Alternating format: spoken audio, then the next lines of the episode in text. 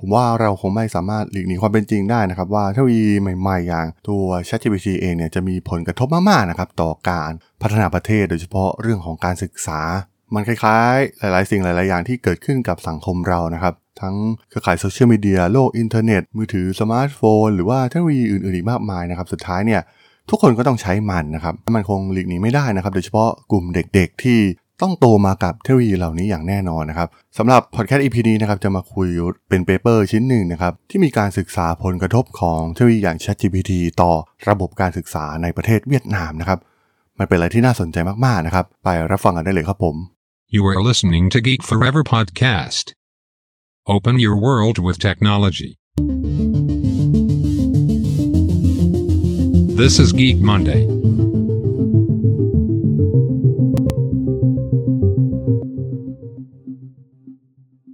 สวัสดีครับ ผมดลธราดลจาก ด.ดล็อกนะครับและนี่คือรายการ Geek Monday นะครับรายการที่จะมายกตัวอย่าง case study ทางธุรกิจที่มีความน่าสนใจ แต่ว่าใน EP นี้มาพูดถึงเรื่องของการศึกษากันอีกครั้งหนึ่งนะครับต่อจาก EP แล้วเลยนะครับที่เรื่องของสิงคโปร์แต่ว่าวันนี้มาคุยเรื่องเทคโนโลยีที่มันเกี่ยวข้องอย่าง ChatGPT ต่อการศึกษานะครับมันเป็นอะไรที่น่าสนใจมากๆนะครับว่า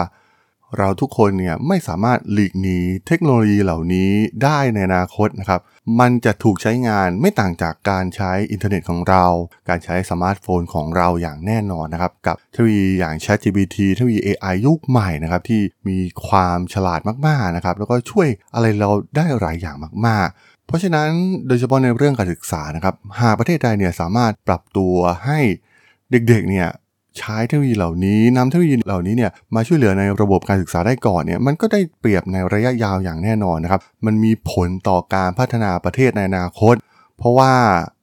อาชีพต่างๆเนี่ยมันจะเปลี่ยนแปลงไปอย่างสิ้นเชิงนะครับ ซึ่งภาพที่ชัดเจนมากๆก็คือ หลายๆอาชีพเนี่ยมันจะสูญหายไปอย่างแน่นอนนะครับ แล้วก็จะเกิดอาชีพใหม่ๆ และคนที่ใช้เทคโนโลยีเหล่านี้ได้เก่งกว่า ก็จะเป็นต่อนะครับในเรื่องของหน้าที่การงาน ในเรื่องของชีวิตนะครับ มันใช้ได้ในทุกส่วนของชีวิตเลยด้วยซ้ำนะครับสำหรับเทคโนโลยีอย่าง ChatGPT ผมเชื่อว่าหลายๆ คนก็ใช้กันอยู่แล้วนะครับในตอนนี้ทั้งในการทำงานในการเรียน หรืออะไรต่างๆมากมายนะครับที่ช่วยเหลือเราและรู้ถึงศักยภาพของมันดีนะครับ เพราะฉะนั้น งานศึกษาชิ้นนี้เนี่ยก็ถือว่าน่าสนใจนะครับเป็นผลกระทบของ ChatGPT ต่อการศึกษาของเวียดนามนะครับ พวกเขาได้ศึกษาเทคโนโลยีนี้ไว้นะครับ ว่าจะส่งผลต่อระบบการศึกษาในอนาคตของพวกเขาอย่างไรนะครับ ก็อย่างที่กล่าวไปข้างต้นนะครับ ว่าการศึกษาเนี่ยมันมีความสำคัญอย่างยิ่งในทุกๆประเทศนะครับโดยเฉพาะในเวียดนามเองเนี่ยเนื่องจากว่ามันเป็นบทบาทสำคัญมากๆนะครับ ในการกำหนดแนวทางในการพัฒนาและความก้าวหน้าของชาตินะครับ ซึ่ง ในประเทศเวียดนามเองเนี่ยก็เป็นอะไรที่น่าสนใจนะครับว่าเรื่องเทคโนโลยีของพวกเขาเนี่ยถือว่าก้าวล้ำไปอย่างมากบุคลากรด้านเทคโนโลยีเนี่ยถ้าใครทำงานในโดเมนด้านนี้ก็จะรู้นะครับว่ากลุ่มคนจากเวียดนามเนี่ยถือว่าเป็นกลุ่มคนที่มีศักยภาพในด้านนี้สูงมากๆนะครับ แล้วก็ ที่สำคัญพวกเขาก็กำลังเจริญเติบโตขึ้นมานะครับ ประชากรในวัยหนุ่มสาวเนี่ยเยอะกว่าไทย เพราะว่าไทยเนี่ยกำลังก้าวเข้าสู่สังคมสูงอายุนะครับ เพราะฉะนั้นการปฏิรูปการศึกษาหรือว่าการนำเทคโนโลยีมาใช้ในการศึกษาเนี่ยมันสำคัญมากๆนะครับ เพราะว่ามันจะเป็นการพัฒนากำลังคนที่มีทักษะและความรู้เพื่อรับมือกับความท้าทายของโลกยุคใหม่นะครับ เพราะว่าโลกกำลังก้าวไปสู่ยุคของเทคโนโลยีขั้นสูง ของเทคโนโลยีปัญญาประดิษฐ์หรือ AI นะครับ มันเป็นตัวเปลี่ยนเกมในหลายสาขานะครับรวมถึงเรื่องระบบการศึกษาด้วยเช่นกัน อย่างแรกก็คงต้องทำความเข้าใจข้อมูลเบื้องต้นของเทคโนโลยีอย่าง GPT ก่อนนะครับ ที่เป็นโมเดลภาษาขั้นสูง พัฒนาโดย OpenAI แล้วก็ออกมาเป็น ChatGPT อย่างที่เราได้ใช้ใช้กันอยู่นะครับ พวกเขาใช้เทคโนโลยีอย่าง Machine Learning รวมถึงได้ข้อมูลจำนวนมหาศาลนะครับ ChatGPT เนี่ยสามารถประมวลผลรูปแบบของภาษาได้อย่างยอดเยี่ยมนะครับ สามารถเข้าใจและสร้างข้อความในรูปแบบที่มนุษย์เราทำได้ มีความชำนาญเข้าใจบริบท หลักไวยากรณ์ รวมถึงการเรียบเรียงประโยคต่างๆ มีความสามารถหลากหลายมากๆนะครับทำให้ ChatGPT เองเนี่ยได้รับความสนใจและประยุกต์ใช้อย่างมากในหลาย ๆ ภาคส่วนนะครับ ผมเองเนี่ยก็ใช้เครื่องมือเหล่านี้ เยอะมากๆนะครับในชีวิตประจำวันเองมันลดอะไรหลาย ๆ อย่างให้เราได้ดีมากๆนะครับ แล้วก็ทำให้คุณภาพชีวิตของเราเนี่ยดีขึ้นมีเวลาเพิ่มมากขึ้นนะครับ สำหรับ reference ของ paper ชุดนี้เนี่ยมีชื่อ paper ว่า the impact of ChatGPT on Vietnamese education นะครับ ซึ่งสามารถไปเซิร์ช Google ได้นะครับ แล้วก็ดาวน์โหลด PDF ตัวนี้ออกมาได้ เป็นการศึกษาจาก Hanoi National University of Education ของเวียดนามเองนะครับ ซึ่งก็ต้องบอกว่า ChatGPT เองเนี่ยมันใช้ประโยชน์ได้อย่างมากนะครับ กับด้านการศึกษา เพราะว่าความสามารถของมันนะครับ รวมถึงศักยภาพของมันที่สามารถช่วยเหลือทั้งครูทั้งนักศึกษาได้อย่างมีประสิทธิภาพเป็นอย่างมากนะครับ มันมีความสามารถในการตอบคำถาม การสร้างเนื้อหา การจัดการประสบการณ์ การเรียนรู้แบบที่ทุกคนเนี่ยสามารถกำหนดเองได้นะครับ มันเป็นแนวทางใหม่นะครับในการปฏิรูปการศึกษาเลยด้วยซ้ำนะครับ ChatGPT เองเนี่ยมีศักยภาพที่จะปฏิวัติวิธีการสอนแบบดั้งเดิมนะครับ และที่สำคัญมันสามารถปรับเปลี่ยนได้ตามความต้องการ และความชอบที่ต่างกันของเหล่านักเรียนนักศึกษาในเวียดนามนะครับ โดยงานวิจัยชิ้นนี้เนี่ยมีการสำรวจการประยุกต์ใช้เทคโนโลยีอย่าง ChatGPT กับการศึกษาของเวียดนามนะครับ โดยจะเน้นไปที่บทบาทของมันต่อครู อาจารย์นักเรียน รวมถึงเหล่าผู้กำหนดนโยบายนะครับที่มีความเกี่ยวข้องกับระบบการศึกษาของพวกเขาทั้งหมดนะครับ แล้วก็ต้องการทำความเข้าใจว่า ChatGPT เนี่ยสามารถ สนับสนุนแล้วก็เติมเต็มวิธีการสอนแบบดั้งเดิมได้อย่างไรบ้างนะครับ มันเป็นการยกระดับประสบการณ์การเรียนรู้ของนักเรียนนะครับรวมถึงที่สำคัญนะครับ มันช่วยเหลือสำหรับคนที่ออกนโยบายกำหนดนโยบายในการขับเคลื่อนนโยบายการศึกษานะครับ ทีมนักวิจัยเองเนี่ยก็ได้ประเมินความสามารถของ ChatGPT อย่างละเอียดนะครับ บนชุดข้อมูลการสอบวัดผลการศึกษาระดับชาติของประเทศเวียดนามเองนะครับ เพื่อทำการวัดในวิชาต่างๆ เช่นคณิตศาสตร์ วรรณคดี ภาษาอังกฤษ ฟิสิกส์ เคมี ชีววิทยา ประวัติศาสตร์ ภูมิศาสตร์ เป็นต้นนะครับ ซึ่งผลออกมาเนี่ยงานวิจัยแสดงให้เห็นถึงความน่าสนใจอย่างยิ่งนะครับ ในการผนวกเอาตัวแชทบอท ChatGPT เข้าสู่รูปแบบการศึกษาออนไลน์ของประเทศเวียดนามนะครับ มีการนำไปประยุกต์ใช้งานที่หลากหลาย มันมีตัวอย่างที่น่าสนใจนะครับในการรวมเอาเทคโนโลยีอย่าง ChatGPT เข้ากับระบบการศึกษาของเวียดนามที่ แน่นอนว่าพวกเขามองเห็นนะครับอย่างชัดเจนว่ามันจะกลายเป็นเทรนด์ในอนาคตอย่างแน่นอนนะครับตอนนี้สถาบันการศึกษาต่างๆ หน่วยงานภาครัฐ องค์กรเอกชนเนี่ยก็เริ่มที่จะใช้ประโยชน์จากเทคโนโลยีเหล่านี้นะครับเพื่อเพิ่มประสิทธิภาพการเรียนรู้นะครับตัวอย่างโครงการที่น่าสนใจนะครับ เช่น อย่างแรกนะครับที่เออผมเห็นว่าน่าสนใจนะครับ เช่น การสร้างตู้คีออสช่วยสอนแบบเสมือนจริงด้วยเทคโนโลยี AI นะครับ ซึ่งมันเป็นความร่วมมือระหว่างบริษัทด้าน AI สถาบันการศึกษานะครับมาพัฒนาตู้คีออสเหล่านี้นะครับโดยใช้เทคโนโลยีอย่าง ChatGPT ง่ายๆเนี่ยครับเพื่อสร้างปฏิสัมพันธ์กับนักเรียนนะครับตอบคำถามและให้ข้อมูลเกี่ยวกับผลการเรียนของพวกเขานะครับตัวอย่างที่ 2 คงจะเป็นเรื่องของแอปพลิเคชันในการเรียนรู้เรื่องของภาษานะครับ ซึ่งตรงนี้เนี่ยมันชัดเจนมากๆนะครับว่า ChatGPT เองเนี่ยช่วยได้มากๆนะครับในการ เรียนรู้ภาษาใหม่ๆนะครับเป็นเครื่องมือที่น่าสนใจในอนาคตเป็นอย่างมาก รวมถึงการสร้างคอนเทนต์สร้างเนื้อหา ซึ่งมันสามารถลดระยะเวลาในการทำงานของเราครูผู้สอนได้อย่างมากนะครับ หากใช้เทคโนโลยีนี้เป็น ซึ่งก็เหมือนคล้ายๆกับหลาย ๆ อาอาชีพที่ต้องทำคอนเทนต์อย่าง creator เองเนี่ยหากใครใช้พวกเทคโนโลยีนี้เหล่านี้ได้ดีเนี่ยก็ลดเวลาลดทรัพยากรไปเป็นอย่างมากนะครับ สามารถนำมาช่วยเหลืออะไรต่างๆ ได้มากมาย ทั้งคอย guideline คอนเทนต์หรือค้นหาเนื้อหาที่น่าสนใจนะครับทำการสรุปออกมา summary ออกมา หรือว่าเป็นบททดสอบอะไรต่างๆโหมันทำได้มากมายนะครับ และตัวอย่างอย่าง Google Google Bard เองเนี่ยมันสามารถไปรวมกับ Google App ได้นะครับ ก็สามารถทำทุกอย่างได้รวดเร็วมากยิ่งขึ้นนะครับ บางครั้งเนี่ยแต่เดิมเนี่ยอาจจะต้องเสียเวลามานั่งออกแบบข้อสอบ ออกแบบเนื้อหา เป็นสัปดาห์เป็นเดือนนะครับ แต่ว่าหากใช้เทคโนโลยีเหล่านี้เนี่ยมันอาจจะลดระยะเวลาเหลือไม่กี่วันเพียงเท่านั้นนะครับ ก็สามารถทำคอร์สทั้งหมดของรายวิชานั้นๆ ได้เลยด้วยซ้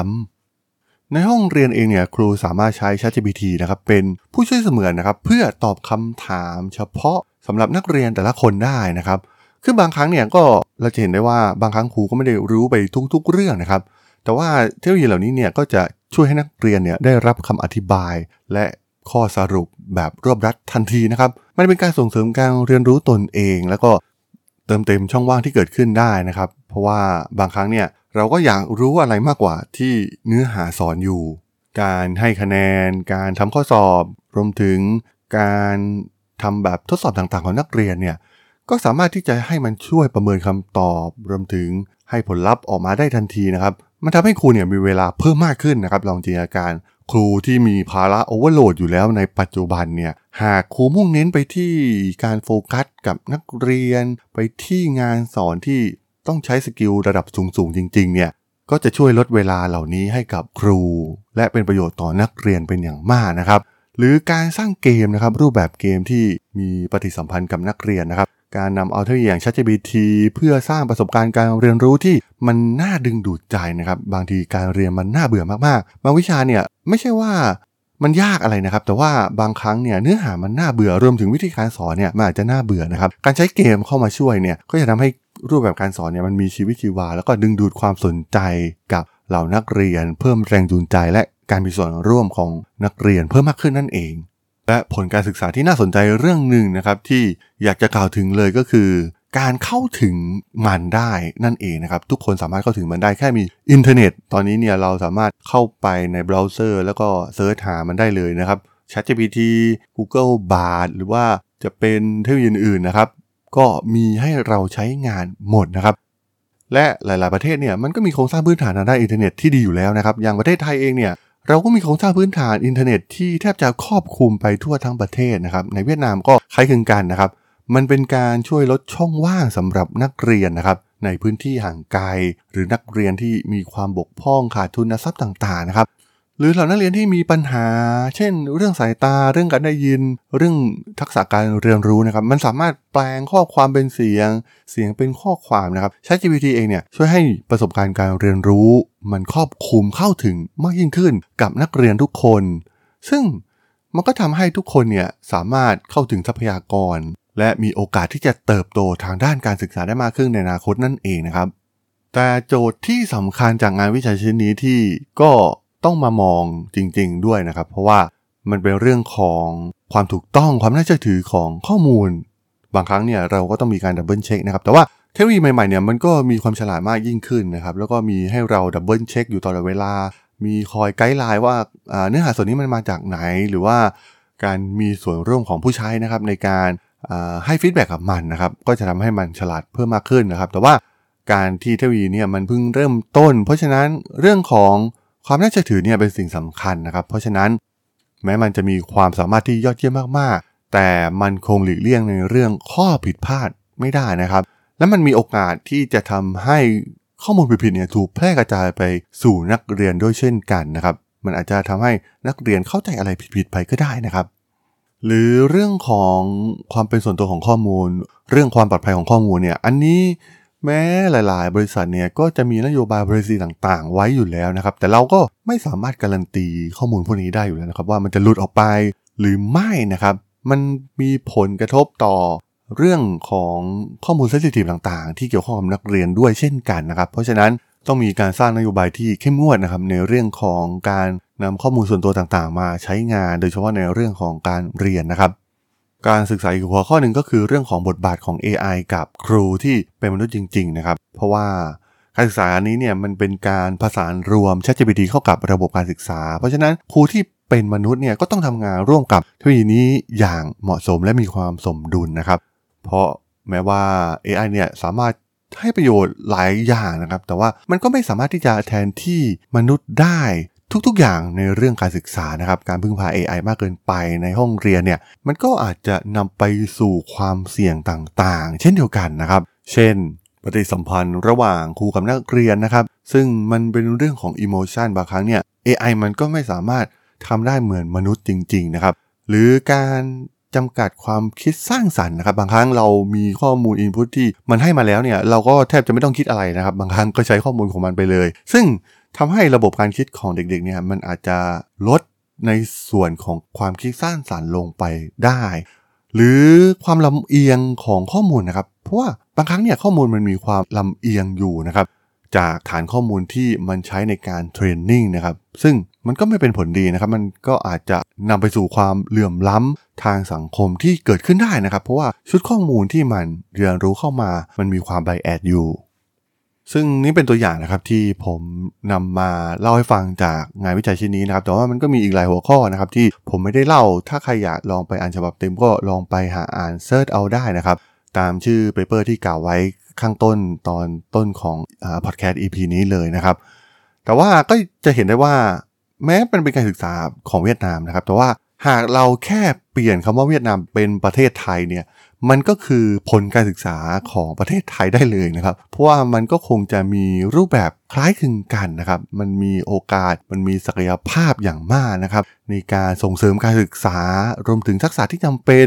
ช่วยเหลือครูนะครับทำให้ทุกคนเนี่ยเข้าถึงการศึกษาได้อย่างเป็นธรรมนะครับ ผู้คนที่ขาดโอกาสเนี่ยก็สามารถที่จะเรียนรู้ผ่านเทคโนโลยีเหล่านี้ได้ดียิ่งขึ้น โดยสรุปก็คือเทคโนโลยี ChatGPT เนี่ยมันมีศักยภาพสูงมากๆนะครับในการปฏิรูประบบการเรียนรู้ระบบการศึกษาของเวียดนามนะครับ แต่ว่าก็อย่างที่กล่าวไปนะครับว่ามันก็สามารถนำไปใช้ในทุกประเทศได้นะครับ เพราะว่าเทคโนโลยีเหล่านี้เนี่ยมันสามารถมอบประสบการณ์การเรียนรู้เฉพาะเจาะจงแบบรายบุคคลนะครับ สามารถตอบสนองความต้องการรูปแบบการเรียนรู้ของแต่ละคนได้นะครับ ส่งเสริมทักษะที่สำคัญ เช่น การแก้ปัญหาต่างๆ ของนักเรียนได้ ถ้านำไปใช้ถูกวิธีนะครับ นอกจากนี้เนี่ยมันยังสนับสนุนให้ครูสามารถพัฒนาเนื้อหา ช่วยให้คะแนนช่วยตอบคำถามของนักเรียนนะครับ เสริมพลังให้กับผู้สอนได้อย่างดีเยี่ยมมากๆนะครับ และที่สำคัญมากๆก็คือ การช่วยลดความเหลื่อมล้ำลดช่องว่างของระบบการศึกษานะครับ ซึ่งหลาย ๆ ประเทศที่เป็นประเทศกำลังพัฒนาเนี่ยผมว่าก็เจอปัญหานี้นะครับ ระบบการศึกษามันไม่ได้ครอบคลุมไปทั่วทั้งประเทศ เพราะฉะนั้นการนำเทคโนโลยีเหล่านี้ มาประยุกต์ใช้ก่อนเนี่ยมันก็มีโอกาสมีข้อได้เปรียบเกิดขึ้นก่อน กับทรัพยากรมนุษย์ที่จะเกิดขึ้นในอนาคตนะครับ เด็กๆก็จะสามารถเรียนรู้การใช้งานเทคโนโลยีเหล่านี้ได้คล่องมากยิ่งขึ้น เพื่อนำไปประยุกต์ใช้ในการประกอบอาชีพของพวกเขาในอนาคตได้นั่นเองครับผมสำหรับงานวิจัยผลกระทบของเทคโนโลยีอย่าง ChatGPT กับระบบการศึกษาของเวียดนามใน EP นี้ ผมก็ต้องขอจบไว้เพียงเท่านี้ก่อนนะครับสำหรับเพื่อนๆที่สนใจเรื่องราวทางธุรกิจ เทคโนโลยีและวิทยาศาสตร์ใหม่ๆ ที่มีความน่าสนใจก็สามารถติดตามมาได้นะครับ ทางช่อง Geek Forever Podcast ตอนนี้ก็มีอยู่ในแพลตฟอร์มหลักๆ ทั้ง Podbean Apple Podcast Google Podcast Spotify YouTube แล้วก็จะมีการอัปโหลดลงแพลตฟอร์ม Blockdit ในทุกๆ ตอนอยู่แล้วด้วยนะครับ ถ้ายังไงก็ฝากกด Follow ฝากกด Subscribe กันด้วยนะครับ แล้วก็ยังมีช่องทางหนึ่งในส่วนของ Line แอดที่ a d t h a d o n t h a R A D H O L สามารถแอดเข้ามาพูดคุยกันได้นะครับ ผมก็จะส่งสาระดีๆ พอดแคสต์ดีๆ ให้ท่านเป็นประจำอยู่แล้วด้วยนะครับ ถ้าอย่างไงก็ฝากติดตามทางช่องทางต่างๆ กันด้วยนะครับสำหรับใน EP นี้เนี่ยผมต้องขอลากันไปก่อนนะครับ เจอกันใหม่ใน EP หน้านะครับผม สวัสดีครับ